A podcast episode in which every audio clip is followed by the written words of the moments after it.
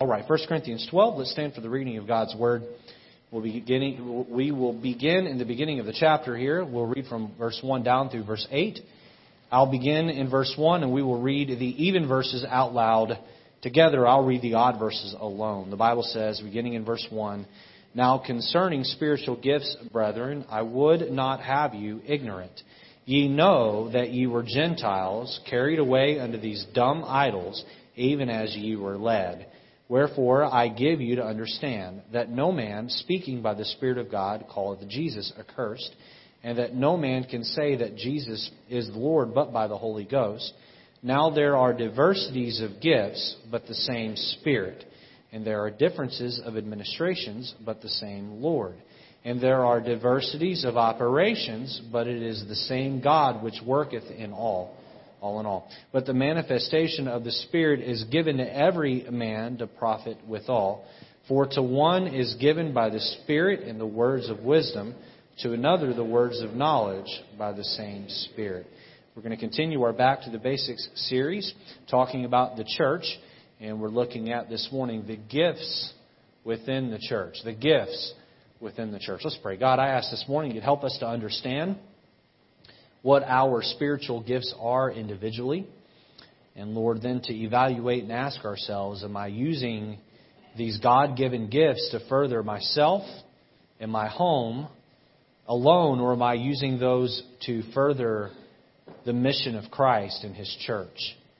And Lord, no doubt there's nothing wrong with us using our talents for the betterment of our own lives, but if we neglect to use them for the greatest work, your work, then, Lord, how tragic is that? So, Lord, help us to be able to discern what gifts you've given us and then to evaluate our usage of them here at the church. In Jesus' name, amen. You can be seated.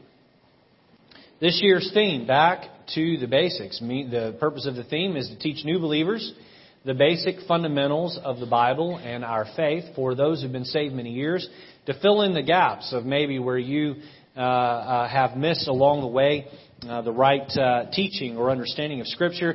And I'm going to say that I've been in church for thirty-four years. Uh, I have I have heard uh, ten, t- oh, probably ten thousand sermons plus. And in my studying of even the basics, I have had gaps filled in. So all of us need that. All of us have things where we can grow and learn. And today, no doubt, will be one of those sermons that helps many folks who've been attending church many years to better yet understand the Scripture. And then for the new Christians, Uh, those who are new to the faith, uh, to yet grasp another concept. So uh, we started out by talking about the doctrine of the Bible, because if the Bible isn't true, then we're wasting our time. We spent the month of January looking at the doctrine of scriptural authority, biblical authority. Then we moved on to salvation, and we looked at how that one is saved, one is rescued uh, from their condemnation, their, desti- their hell-bound destination, and how they have their feet put on the path to salvation. And then now we have turned our attention to uh, the church, the church, the New Testament church, prophesied of in the New Testament, uh, uh, brought about and explained by Jesus Himself, and given to us in this era of time to uh, be a part of, to uh, make part of our lives, a critical part of our lives. And so uh, there are churches everywhere, and some are uh, doing it the Bible way, others are not doing it the Bible way. So how does church work? What is church? So we looked at the structure of the church three weeks ago. We looked at that in depth. We talked about the importance of you being here and how that uh, the church is to be laid out, laid out and structured. Uh, two weeks ago, we looked at the mission of the church. Mission of the church. We got a lot of feedback from many of you as that sermon was preached or after that sermon was preached. And just to jot your memory, we said that God or that Jesus gave the church three basic missions. You remember what they were? They are to teach truth. Remember we talked about what truth is and what truth isn't? Truth doesn't change with the cultural tides. Truth is just truth. Gravity was there before it was discovered, and uh, it has been, it will always uh, be around as long as the planet's here. Uh, so uh, truth is truth, and the church has an obligation to teach truth. Not man's opinion, truth. The uh, uh, purpose of the church or mission of the church is to build up the believers, to make new believers, but to build up the believers. I hope that when you come to White Oak Baptist Church Sunday morning, Sunday night, and Wednesday night, that you leave here with a better knowledge of truth and a better understanding of Scripture, and that you're challenged to go forth and live the Word of God and live what is uh, taught and preached. And we said that the third mission of the church was to salvage sinners. We got these out of Jesus' words Himself in Matthew sixteen. You may remember we talked about salvaging sinners. We talked about hell's fence. We talked about the, the fence that exists around the pit of hell. And that fence is there not to keep people uh, from getting in, but to keep people from getting out.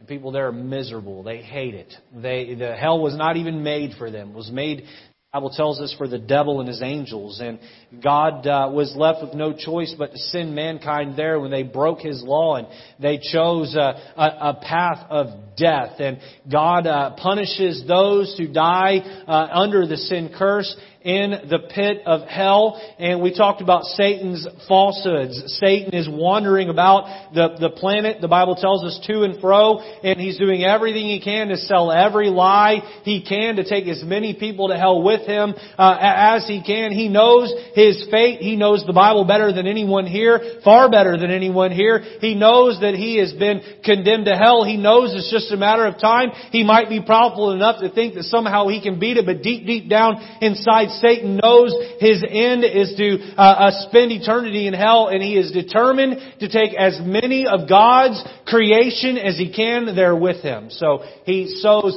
falsehoods, and he sets up traps, and he keeps people away from the truth with the glitz and glamour of our society and the uh, wrong teaching and wrong doctrine of uh, religious institutions around us. And we so we looked at hell's fence. We looked at Satan's falsehoods, and we talked about the church's focus. The church's focus. We talked about how that the church's focus is to keep people out of hell. We talked about the man, the little boy that walked along the shore after the tide and threw back the starfish one at a time. And while he wasn't going to get every starfish back in the water, the ones he did get back in the water were salvaged from the fate of dying there on the shore. Now, institutionally, how do we keep people out of hell? That's our calling as a church. How do we teach truth? How do we build up believers? How do we fulfill the, the, the mission? How do we function at max performance? You know, I've worked in several secular companies in my life. I've worked in church ministries, several church ministries. I've held had, held many jobs along the way. My favorite types of place to go to, uh, my favorite places to go work are the places where, man, it's just functioning well. The leadership respects the employees, and the employees respect the leadership. Everyone knows what their job is, and everyone functions at peak performance. Everything moves forward properly. There's nothing worse than office drama, right? Nothing worse than going into work and knowing that drama is swirling. There's nothing worse than knowing that the company is not doing well and layoffs are looming. Nobody likes that. Nobody likes that type of work environment. And I got to say that in the realm of church, uh, we need to have a church that is functioning at peak performance, functioning at max performance. Now, God has given each church, and this church specifically, talented people, gifted people. Uh, who are to use their spiritual gifts to further the church's missions of teaching truth, building up believers, and uh, uh, salvaging sinners. Some of you here, God has given you multiple spiritual gifts. Others here, God maybe has only given you one spiritual talent. But everyone, every single person here has a talent, has a gift that God has given them for the contribution of furthering the mission of the church. So, what are the spiritual gifts? We'll be looking at that this morning, answering that question. Uh, they are laid out in Scripture for us. Uh, let me ask you this. Are you using your spiritual gifts the way that Christ wants you to, or Are you too busy building your own empire and letting the mission of the church go to waste? J F K, President Kennedy, famously said, "Ask not what your country can do for you, but what? Rather, what you can do for your country." Now, I would like to say likewise, ask not what your church can do for you. Well, the pastor didn't shake my hand last Sunday. I don't think he likes me. I had a hangnail and the pastor didn't call and check up on me. Ask not what your church can do for you. Ask what you can do for your church. It's not about advancing Pastor Lejeune. It has nothing to do with it. It has to do with advancing the cause of Christ. It has to do with altering someone's destination from hell to heaven. Now, as we get ready to dive in and understand this topic, let me add that for some, this topic of spiritual gifts is a difficult one for many people to understand. Many religions disagree on these gifts. And you'll understand more about that why in just a moment. But I believe that if we properly and thoroughly read and understand the Bible, that there can be and ought to be great clarity on this topic. White Oak Baptist Church attendees and members, I, I propose, one, our identity, uh, uh, uh, that we must, one, identify what our spiritual gifts are, and two, identify whether or not we are giving those gifts to the church and for the Lord. Now, you say, Pastor, why should I do that? Well, if this is done, if you give your personal spiritual gifts to the Lord the way you ought to, if this is done, then hell's population will be diminished. Broken, discouraged people will find hope. The programs and ministries of the church will move forward, and God will be glorified in a greater way here in our community. So let's let's jump in this morning and look at four truths about this topic of the spiritual gifts within us. The spiritual gifts within us. All right. The first part of this will be uh, more academic in nature, and then I'm going to get into challenging you here in a few minutes. But the I, I need to lay the foundation with the understanding so that you can be challenged. So please pay attention on purpose here at the beginning of the sermon, and uh, I promise you uh, I'll hold your attention a little bit better in a few minutes. Number one, notice the classifications of spiritual gifts. The classifications of spiritual gifts. So, if you open the Bible and you look for spiritual gifts, uh, you will find four distinct passages that discuss what the spiritual gifts are. Uh, those passages are First Corinthians twelve, um, uh, Romans chapter twelve, Ephesians chapter four, and First Peter chapter four. That is where the spiritual gifts within the church are laid out. So, some of these are repeated Uh, in the four passages. So I have uh, done away with the duplicates, and I have compiled a list of all of the spiritual gifts that are in the Bible. So let's go through these really quick here, rapid fire. They're going to come up on the screen one at a time. If you're taking notes, I encourage you to put on your express writing hand and write fast. Okay, first one here, uh, and if you're sitting in the back, you're going to have to listen closely because they're going to come up small on the screen. I'm doing that on purpose because I want them all on the screen. Okay, here we go. Prophets. Or future tellers, prophets or future tellers, uh, ministers or the uh, or the gift of helps, okay, teachers, exhorters, givers. The next one is rulers, called administrators in another passage. All right, next one is mercy givers, or those who extend mercy, counselors or words of wisdom, as it's described in another passage. Faith, the gift of faith. All right, the next one, healers, healers, um, miracle workers, miracle workers.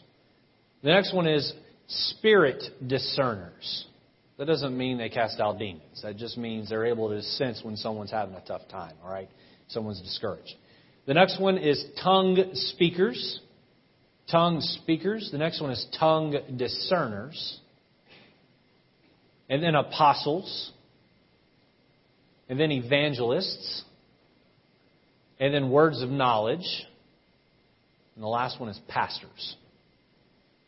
Those are the gifts that are in the Bible. Now, um, there are other gifts that are not in the Bible but can contribute to the church, all right? Uh, singing, playing a musical instrument. These aren't going to be on the screen, but just some off the top of my head. Uh, these can contribute in a great way. And I'm sure there are others that uh, we could we could work to compile a list, but uh, these are the ones that are in uh, the Bible, all right? So that is the classification of spiritual gifts. Let's move on to number two. Let's look at some clarification about spiritual gifts. Some clarification about spiritual gifts. All right, so here you have all of these gifts, and some of you right now are nervous because I put things like healers and miracle workers and tongue speakers on the screen, and you're like, well, Pastor, don't you know? Yes, I know. We'll get there, okay? So just be patient and settle down. All right, settle down. All right, some clarification about spiritual gifts. Letter A, let's talk about first their purpose. Their purpose, all right? So uh, there are, uh, what I can find, two major reasons why God gave you your spiritual gifts. By the way, throughout the sermon this morning, I want you to try to identify what you think are your spiritual gifts, what God has given you uh, to do and and and uh, and uh, to be good at, all right? Uh, so what are those purposes? Well, first notice the uh, is to edify Christ. Now, that word edify uh, comes from the same root word as the word edifice. What is an edifice? It's a building, all right? Um, uh, Spanish would be edificar, right? Un edificio, a building. That's the that's in Spanish the main word for building is the word, our word, edifice, all right? And so you build up. Uh, this week I had to meet with Brother Var to talk to him about future construction projects. More about that in the weeks to come. And I, I met him at a house that he was working on. And I mean, he had that thing torn apart. Brother Carson was there, and uh, there were a couple other uh, workers there. And uh, I told him, I said, listen, I can I can do demo, but I can't do construction. How many of you here are good at demo? Swinging a sledgehammer, man, that's fun. All right? Um, picking up sheetrock and throwing it in the dumpster, uh, that's sort of fun. But um, anybody can do demolition. But but not everybody can do construction. You know why? Because in our human nature, we're good at destroying things and people. We're not so good at constructing or building up people. Two quick examples of that. If it was announced that in Bridgeport they were going to blow up a high-rise, they do that from time to time, right? They uh, they load the thing with dynamite, and they have all those pyrotechnicians come in, is that what they call them? And they strap all the dynamite all over the building, and they're going to bring it straight down. And they announce on the news, the evening news, hey, tomorrow at ten a.m., they're going to bring this building to the ground. Man, people pour in to see that. And they hit the button, the countdown, and boom, it goes down, and man, everyone likes to watch that. But then they're going to put a new building there. No one shows up to watch the construction. Watching construction is not fun. Watching destruction is fun. Uh, how many of you men, when you were little boys, you like to get into cut-down contests? All right? Be honest here. My hand's up. Cut-down contest. And you, your mom is so this and your mom is so that, right? Uh, cut-down contest. My children think that is hilarious. They'll stand around and make fun of their own mother to each other. I say, do you, don't you, your mom's in the next room, knock it off. But they just think that's so funny, talking about how ugly and all those other things that they say that she is. So they love the destruction. I've never seen two little boys get into a build-up contest. Never seen it.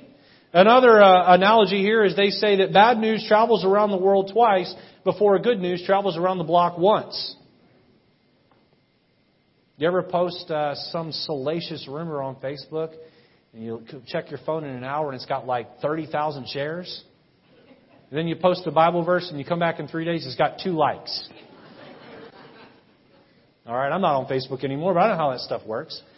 Uh, we we uh, we have a church Facebook account, and I do have access to that. There are several of us here that do. I don't see news feeds. I just see what the church posts. That's it, uh, through the particular app that I use. And we try to figure out what will get you all to like posts. And Um, you all need to be more spiritual and like the church's Facebook posts. All right. Yeah, I just thought I'd throw that out there. Amen, Angela. Uh, she, uh, she's, there's several of us that help. She's one of the others, but, uh, uh, edify. So edify Christ. What is the purpose of the church? It's to build up the Lord Jesus Christ. That's why we're here. To take His name and His cause and push that out to the world. Look at chapter twelve, verse twenty-seven. First Corinthians chapter twelve, verse twenty-seven. Now ye, all of us, are the body of Christ and members in particular. So by advancing the cause of Christ, we're advancing our own selves. So as you give your spiritual gift to the Lord, as you give your spiritual gift in the church house, you are edifying Christ. Next, notice it is to edify the church. Edify the church. Turn over to First Corinthians chapter fourteen and look at verse number twelve. Even so ye forsake, as ye are zealous of spiritual gifts, seek that ye may excel, what? To the edifying of the church. The edifying of the church. The goal of, uh, the goal of the gifts that you've been given is to build up the church. Now, that doesn't just mean the building. That means us. How do you edify the church? Well, practically speaking, invite your relatives and your friends and your neighbors and your coworkers to be here. Hey, have you found something good at White Oak Baptist Church? Have you been helped through the ministries here? Do you enjoy your Sunday school teacher? Do you enjoy the singing and the preaching of the Bible? Are you in a place where the Word of God is practical and explained and understood in a way that helps you to grow and, and be more like Jesus Christ? Did you find salvation here? Then what are you waiting for? Tell the world around you about White Oak Baptist Church and let's build up. Let's edify the church. Let's edify the cause of Christ. Now, letter B, notice, uh, we looked at their purpose. Let's look at their placement in time. Speaking of spiritual gifts, their placement in time. Now, all of those gifts that I had put on the screen, I'll show you this more clearly in a minute. Not all of them were meant for the era of time in which we live. Some of them were for a specific purpose in time, and they have since expired, and they're no longer around. You say, well, I don't believe that. Well, let, let's do, let the Bible do the preaching. Turn to First Corinthians chapter thirteen and look with, look at me in verse number eight.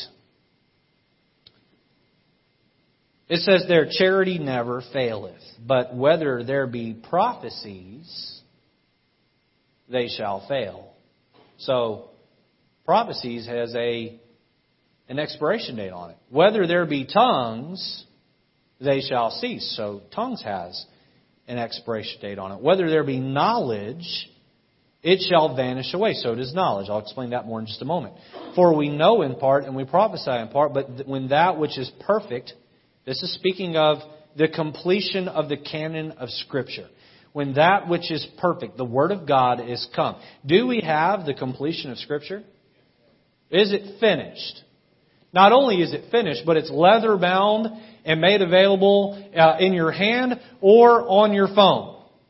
Right? It's everywhere. When that which is finished, the Word of God is come. That which is in part. What things which are in part? Certain spiritual gifts uh, shall pass away. Look at verse number eleven. Uh, when I was a child, I spake as a child. I understood as a child. I thought as a child.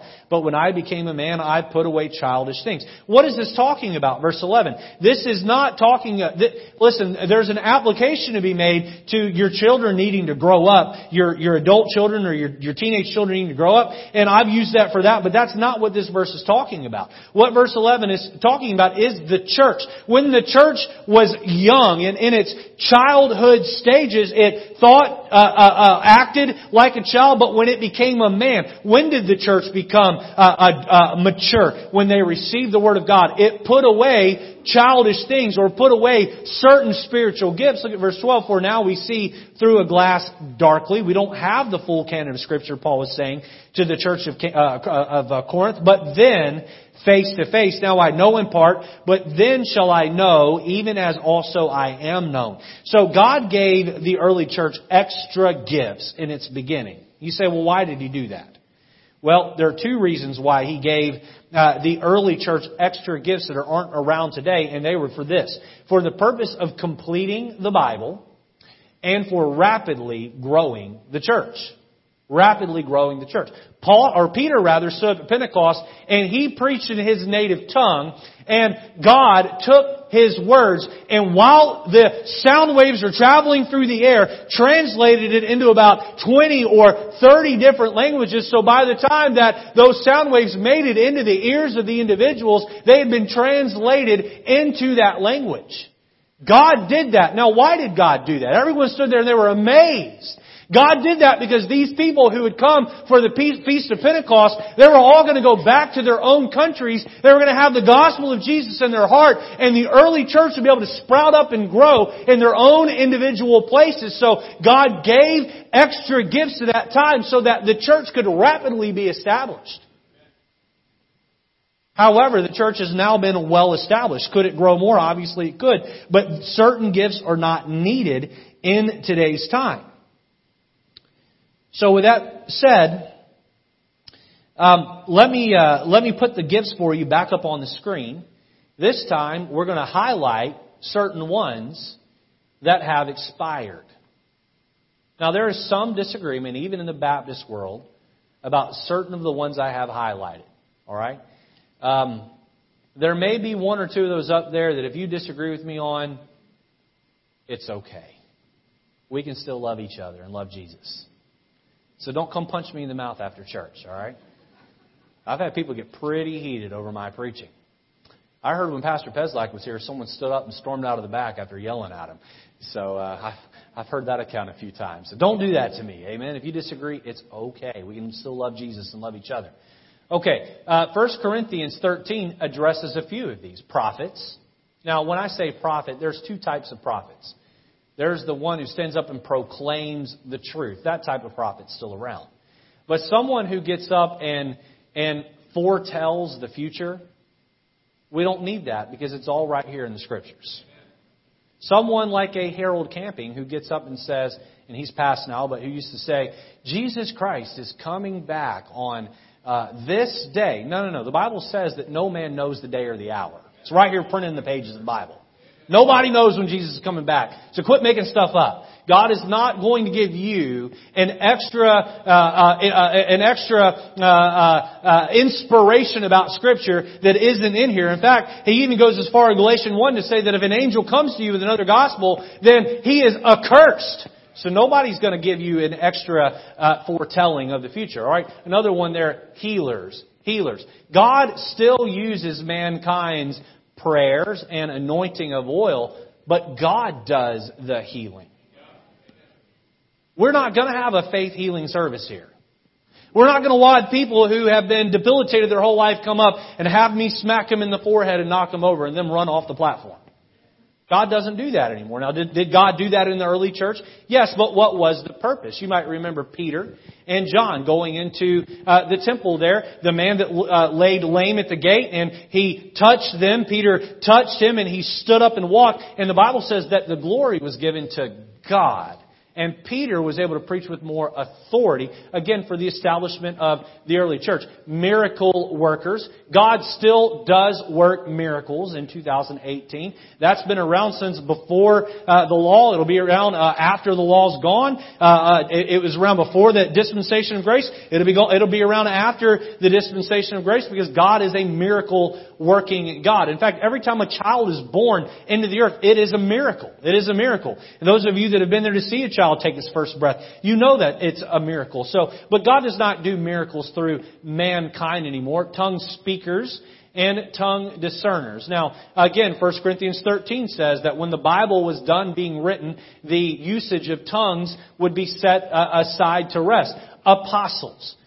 How many of you ever driven past a church and on the sign it says apostle such and such? They don't know their Bible. You say, well, what qualifies someone to be an apostle? They had to see Jesus alive with their own eyes after he was risen. If you're telling me you saw Jesus after he was risen, that's weird. So when the last person who was alive that saw Jesus after he was risen and called to be an apostle passed away, the gift of apostleship was gone. So we don't have that one anymore. And then words of knowledge. Now, um, that, what this means and doesn't mean. This does not mean, this does not mean that you can't have knowledge. You have a book of knowledge right here.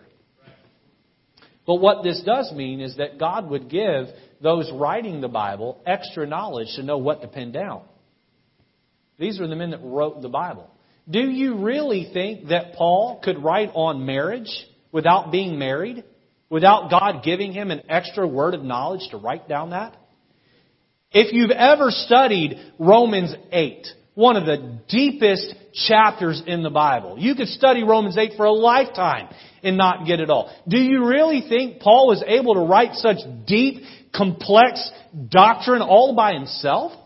God had given him a word of knowledge to be able to do that. But now that the Bible's completed, that extra sense of knowledge is no longer needed. So that one is expired. By the way, First Corinthians thirteen says as much. So uh, these gifts... If you come up to me and say, Pastor, God's called me to be a prophet and uh, I'm going to exercise that in the church, I'm going to say, no, you're not.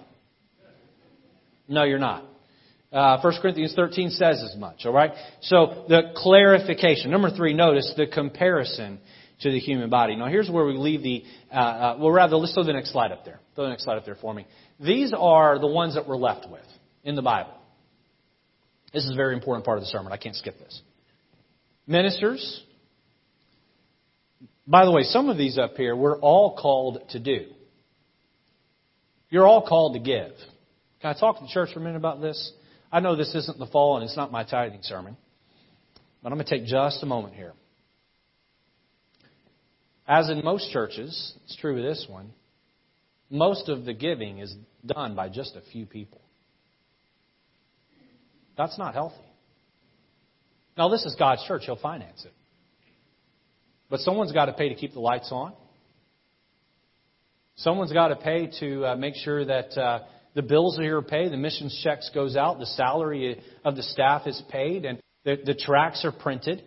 The, the, the, the, the, the electricity works to run the vacuum cleaners. God has commanded each of us to give and do our part, and we're to do it with a cheerful heart. And if we're all just relying on a few people, then in a sense, aren't we freeloading a little bit? Freeloading just a little bit? I really want you to ask yourself, am I doing my part in giving to the Lord? God has commanded each Christian to give ten percent of their income back to Him. Now, that's just the bare minimum. That's the bare minimum. You say, Pastor, we can't get by on ninety percent. And I'm going to say ninety percent in obedience to Christ goes way further than one hundred percent in disobedience to Christ. How many of you here have experienced that truth in your own lives? Would you raise your hand? Keep them up for a minute. Look around. Look around. I, I can put both hands up. You can put them down. I have cheated God and not tithed at, at stages of my life. Not any time recently, but at stages of my life. And I'm going to tell you, He sent problem after problem after problem after problem. And He said, if you're not going to tithe, that money belongs to me. I have given it to you to steward. You are to give me ten percent back, and I will let you keep the ninety. And like the fishes and loaves, I will multiply them to cover all of your needs. God has been faithful to me. Every year, over the last several years, my wife and I have increased our missions giving to the Lord to further the gospel around the globe. Not much each year, but a little bit each year. And you know what? Sometimes I'll look at that and I'll say, this is a total faith, step of faith. I don't know how the bills are going to get paid, but we're going to do it anyway. Not raising it much, but a little bit. But even that little bit's a step of faith. And you know what? God's been faithful every time. God multiplied the fishes and He multiplied the bread and He fed the crowd because God is the one that owns your money. And if you're short and you're obedient to Him, He'll replace it and give you more to make up the difference. Some of you here, though, you... Uh, are really good with money. God's given you the ability to make lots of money. I don't know here who here has lots of money in the bank and those don't, and please don't tell me. I don't want to know. Thank you, John. I don't want to know. Um, but you know who you are. That's a gift. Now, we're all called to give, but some of you have an extra uh, ability An extra ability to give. God has given you the gift of being a giver. How about the gift of being a minister? The Bible tells us, uh, in, especially in the book of Mark, that he came not to uh, be ministered to, but to minister and give his life a ransom for many. We're all called to minister, but some of you here are even a little better at that. How about mercy givers? Matthew five says, "Blessed are the merciful, for they shall obtain mercy." We're all to show mercy to those that are without. How about the gift of faith? We're all to walk by faith. In fact, without faith, Hebrews twelve tells us, it is impossible to please Him. How about the gift of being an evangelist or uh, spreading the good news of Jesus Christ? We're all commanded to do those particular gifts, but some of us here have an extra ability to do that, an extra uh, inclination to do those things. Others of you here, God's called and given you an extra ability to be a teacher or an exhorter, encourager, or to uh, be a ruler. You're good at administrating uh, uh, uh systems and businesses and, and people and programs, and we need those type of people. Others of you in here are good at uh, uh, looking at an emotional problem or a relationship problem, and God's given you the words of wisdom to be able to counsel and help. Others of you here, you can discern when someone's spirit is down quicker than anybody else. Someone can walk in and you go, "What's wrong with that person? I'm going to go over and pick up their spirits." I would seem to have no idea, but you can. Because God's given you that gift. Are you using that to manipulate people to better yourself? Or are you using that to help pick up the downtrodden? And then uh, some people, God has given the gift of being a pastor. And that's not just for me. If God's given you a heart to love other people, here, you can use that gift within the church. Number three, notice, notice the comparison to the human body. The comparison to the human body. Back in First Corinthians twelve, Paul uses an analogy of the human body and its functions to help us understand how a church is to use its gifts to function in unity. Letter A, notice diversity required. Diversity required. Look back at First Corinthians chapter twelve and verse number fourteen. And again, Paul here, the whole topic of twelve, thirteen, and fourteen is on spiritual gifts. It says there, "For the body is not one member, but many. If the foot shall say, because I am not the hand, I am not of the body, is it therefore not of the body? And if the ear shall say, because I am not the eye, I am not of the body, is it therefore not of the body? If the whole body were an eye, where were the hearing? If the whole were hearing, where were the smelling? But now hath God set the members, every one of them in the body, as it hath pleased Him. And if they were all one member, where were the body? But now are they many members, yet one body."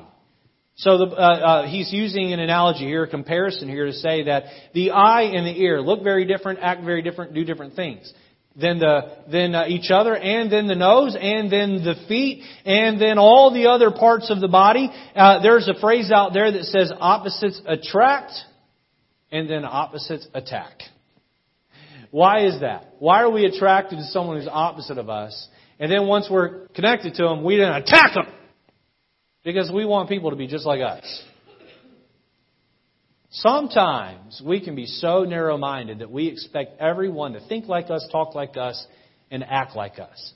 They should like the same things we like. They should dislike the same things we dislike. They should be moved by the same songs and, and, uh, that move us in the church service, and, and they should like our favorite sermon or or preacher, uh, and, and and and that should be theirs.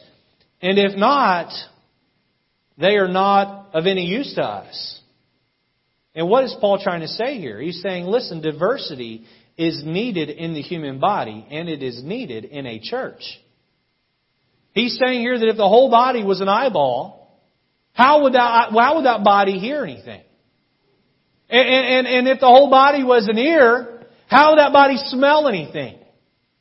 Now, the foot and the ear. Think about your foot. If it's nasty, don't think too long, all right? Think about your foot and then think about your ear. What do they have in common? Almost nothing. Now, they're connected to the body and they're covered with skin. That's about it, right? The the structure of the ear, the bones in the ear are are movable, right? The foot has got lots of bones in it. It stinks, right? And, uh, you know, you, you don't go get a pedicure every now and then, ladies. It, it you know, could really be bad. Us men, they're just all bad all the time, right? But they're necessary. They're necessary. we have the tendency to look at someone who has a different spiritual gift than us. And because that's not our gift, to discredit them or think of them to be less. Now, some of you here, God has given you the gift of helps. You are a great nursery worker. Great nursery worker. You're ready to jump in and help all the time. Pastor, there's a need, I'm there. You need the building cleaned, I'm there. You need the grass cut, I'm there. You need me set up for Sunday school class? I'm there. You need to work in the nursery? I'm there. Hey, Pastor, I can't sing, but I'll join the choir because there's a need there. I'm there. I'm involved. I want to help. I want to help. And you look at someone else who doesn't want to help as much as you, and you think, that person's not as valuable to the church as I am. But could it be that God has given them the gift of giving financially? And because they're putting such a large amount in the offering plate, the church can move forward and you can have a church building to clean. You look at that person and you turn your nose up at them and say, they're not involved in much of anything. And then the person that gives thinks, yeah, they're running around running the vacuum cleaner. If it wasn't for my money, they wouldn't have a vacuum cleaner to run. Oh, wait a minute. You might be the ear, the other one might be the foot, or vice versa. They're both important. And we need to value each other. You look at Barnabas in the Bible and what a role he played. He sold all of his properties and he gave the money to the church for the betterment of the poor of the church. But Barnabas was no more important than someone else who was busy sweeping out a corner of a classroom that nobody knew of, that was serving the Lord in that right. Someone else may have the gift of administration or leadership, and yet someone else might have the gift of teaching. Not one is more important than the other. They are all needed for the church and every church to properly function. Letter B, notice harmony required. Harmony required. Look with me at chapter twelve, verse twenty-one. Paul continues on talking about the body, and he moves in from talking about the diversity to talking about the harmony of the body. The Bible says in the eye, verse twenty-one, cannot uh, say unto the hand, I have no need of thee. Nor again the head to the feet, I have no need of you. Nay, much more those members of the body which seem to be more feeble are necessary. And those members of the body which we think to be less honorable, upon uh, these we bestow more abundant honor. And our uh, uncomely parts have more abundant comeliness. For our comely parts have no need, but God hath tempered the body together, having given more abundant honor to that part which lacked, Uh, that there uh, should be no schism, division in the body, but that the members should have the same care one for another, and whether one member suffer, all the members suffer with it. Or one member be honored, all the members uh, rejoice with it. So there's no need for jealousy in the church. Someone gets honored, you ought to be happy for them. Someone suffers, you ought to suffer along with them. But uh, the larger point here is that there are some parts of the human body that are more susceptible to getting hurt than others. Your further, your, your, your extremities that are furthest from the body, your toes. You ever been walking down the hall late at night and your children left Legos on the floor? There's nothing more painful on the planet than stepping on a Lego at two a.m. on your way to the bathroom. You wake up the whole house, ah, right? You ever stubbed your toe on a corner? Your liver isn't in danger of getting stubbed. It's your toe. Men, you ever been hammering a nail and missed and hit the wrong nail? Watch your mouth. Certain parts of her body are more susceptible than others. Some are more insulated than others. And there are those that get hurt and we go, oh, they're, uh, prayer requests again. Oh, that person's always in the hospital. Oh, that person's got family that's dysfunctional. They may be further extremity from the heart. They may need you to love on them. What if the liver quits working? It's just a matter of time until the hands stop working too. You know, the systems of our body, I ought to have Maggie come up and give us a rundown on this with her chemistry degree there. But um, the systems of the body are complex and interconnected. The muscular system needs the circulatory system. The circulatory system needs the respiratory system. The respiratory system needs the excretion system.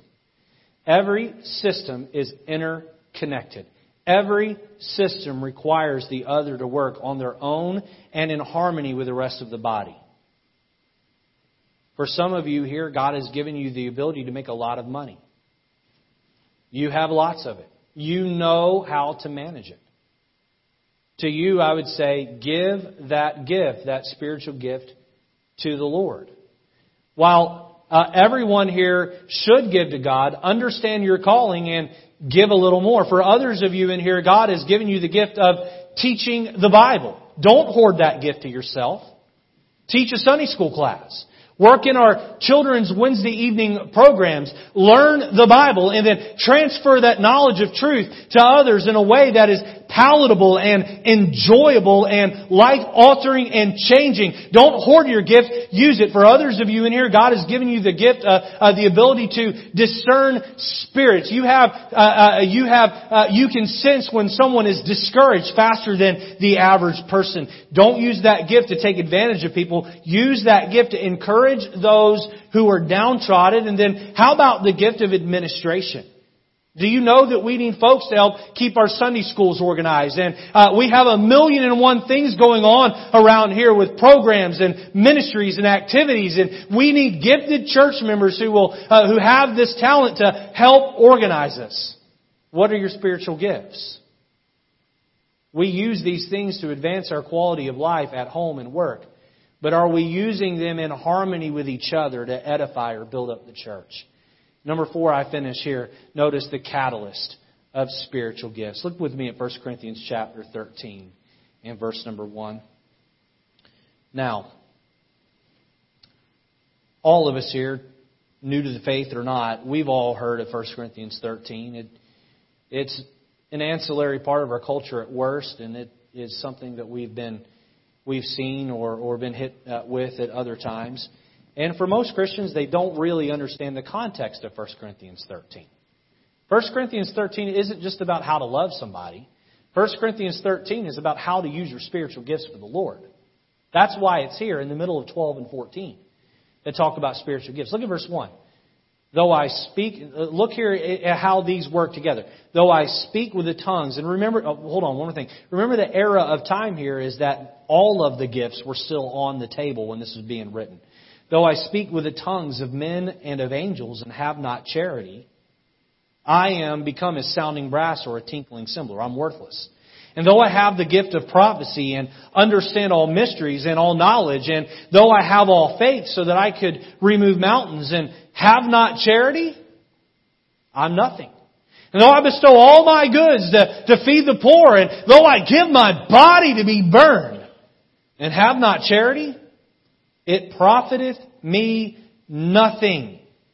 Charity suffereth long and is kind. Charity envieth not. Charity vaunteth not itself, is not puffed up, doth not behave itself unseemly, seeketh not her own, is not easily provoked, thinketh no evil, rejoiceth not in iniquity, but rejoiceth in the truth, beareth all things, believeth all things, hopeth all things, endureth all things. Verse eight, charity never faileth. Look down at verse thirteen. And now abideth faith, hope, charity, these three. But the greatest of these is charity. In thirty-four years of Christian service and being involved in church, I have seen a lot of talented and gifted people come and go. I have seen folks show up at church, and man, the God has given them spiritual gifts that are oozing from them. They've got four, five, six spiritual gifts, and they've got an iron in this fire in the church, an iron in that fire. They're acting as a hand, a foot, uh, uh, uh, uh, the stomach, uh, uh, the heart. They're just all different parts of the spiritual body, and they're go, go, go, and they're they're serving the Lord in all these different ways, and they're giving, and they're giving, and they're giving, but they're not loving God in the process.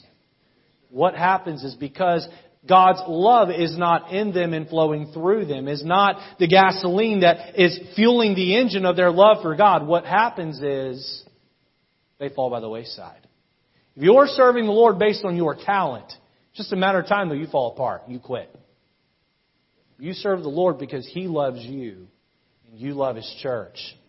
Well, you can bear all things. You can you can uh, uh, you can endure all things. There's nothing that can be thrown at you that will make you quit. You just keep giving and loving and giving and loving to the Lord. So, Christian, you heard the phrase, You can give without loving, but you cannot love without giving. Get your love first. Love God, love His church. And by your very nature, you'll give of your gifts to the Lord.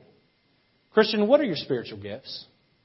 You say, I'm not quite sure yet, Pastor. Go home and take this list. I can email or text you the list if you'd like and go over it. Ask what God has given you an extra helping in of a gift. And give that for the furtherance of the gospel in this church. When you stand before God one day, it's not going to matter how many uh, Benjamin Franklins you had in a bank account, a four oh one k. It's not going to matter the model of your car or the square footage of your house. None of those things will matter in a million years in heaven. In a hundred years, no one will even know your name. But the difference you make for eternity through the purpose of White Oak Baptist Church, that legacy will live on for an eternity. And the question is, are you using the gifts that you've been given to better your name and your home and your work? Or are you using those gifts for the furtherance of the gospel here at the church? Let's have every head bowed and every eye closed this morning. Every head bowed, every eye closed. The gifts within the church. God has gifted you. He's talented you. Are you using those gifts for Him? One. Two, are you using those gifts out of a spirit and heart of charity and love? How many here today say, Pastor Lejeune, I'm not sure about all that, but one thing I do know is that I have put my faith and trust in Jesus to save me. When I die one day, I'm going to spend eternity in heaven, not because of who I am or what I've done, but because what Jesus did for me and my faith and His work, completed work on the cross and resurrection from the dead. Pastor, here's my hand. I'm going to go to heaven someday when I die. That's my testimony. Amen. You can put those down. How many here today say, Pastor Lejeune, I'm not really sure if I were to die where I'd go. If death came calling for me today, there's a chance that God would not let me in His heaven, and that terrifies me. My friend, if that's you and you're here today, I'm not against you. I'm for you. And I want to pray for you. So with every head bowed, every eye closed, in the privacy in the moment with no one looking except me and you, would you just slip your hand up and let me know that you're not sure of your eternal destination? You say, Pastor, here's my hand. Please pray for me. Is there one? I'm here today to say, Pastor, I've been hoarding my gifts and talents. Not, not properly. Not effectively, not efficiently giving them to the Lord at His church. The church can't move forward until I get on board. Pastor, pray that God will help me to see how I can rearrange things in my life so I can better serve the Lord at the church. Here's my hand. Would you please pray for me, Pastor? Please pray for me. I know I can do more to serve the Lord at His church to further the gospel. How many here say, Pastor, I am giving my talents to the Lord? But sometimes that love is lacking. I'm doing it out of obligation. I'm doing it out of motives that are not always pure. Pastor, somewhere along the way, my love for God has suffered. My love for His people have suffered. Pastor, pray that I will have the right catalyst in giving my gifts to the church. If that's you, would you just slip up your hand so I can pray for you? I am giving to the church, but not for all the right reasons. And how many here today say, Pastor, I'm carrying a, a trouble, a trial in my life, and I just need a, a pastor's prayer. Would you raise your hand so I can pray for you? Going through a tough time. Lord, I pray for those struggling with a trial that You'd help them. Lord, may we be a church that operates at peak performance. May we know what our gifts are. And may we give them to You. Lord, there are those here who have passed their prime in life. Lord, their body will not allow them to do what they once did. Would You help them to pick up the spiritual gift of prayer? May they pray harder for their church, for the harmony and unity of our church than they ever have. But Lord, help all of us to do our part so that souls will be saved, salvaged from hell. So, God, that our church can do its mission at its fullest. In Jesus' name. Let's stand to our feet, with our heads bowed and eyes closed. Let me encourage you to come and kneel at the altar and tell the Lord that you're going to give your gifts to the church for the furtherance of the gospel. If you're here today and you don't know that you're saved, you don't know that you're going to go to heaven, Pastor Mike Rivera is standing down front. He'd love to take his Bible and show you how you can know you're going to heaven.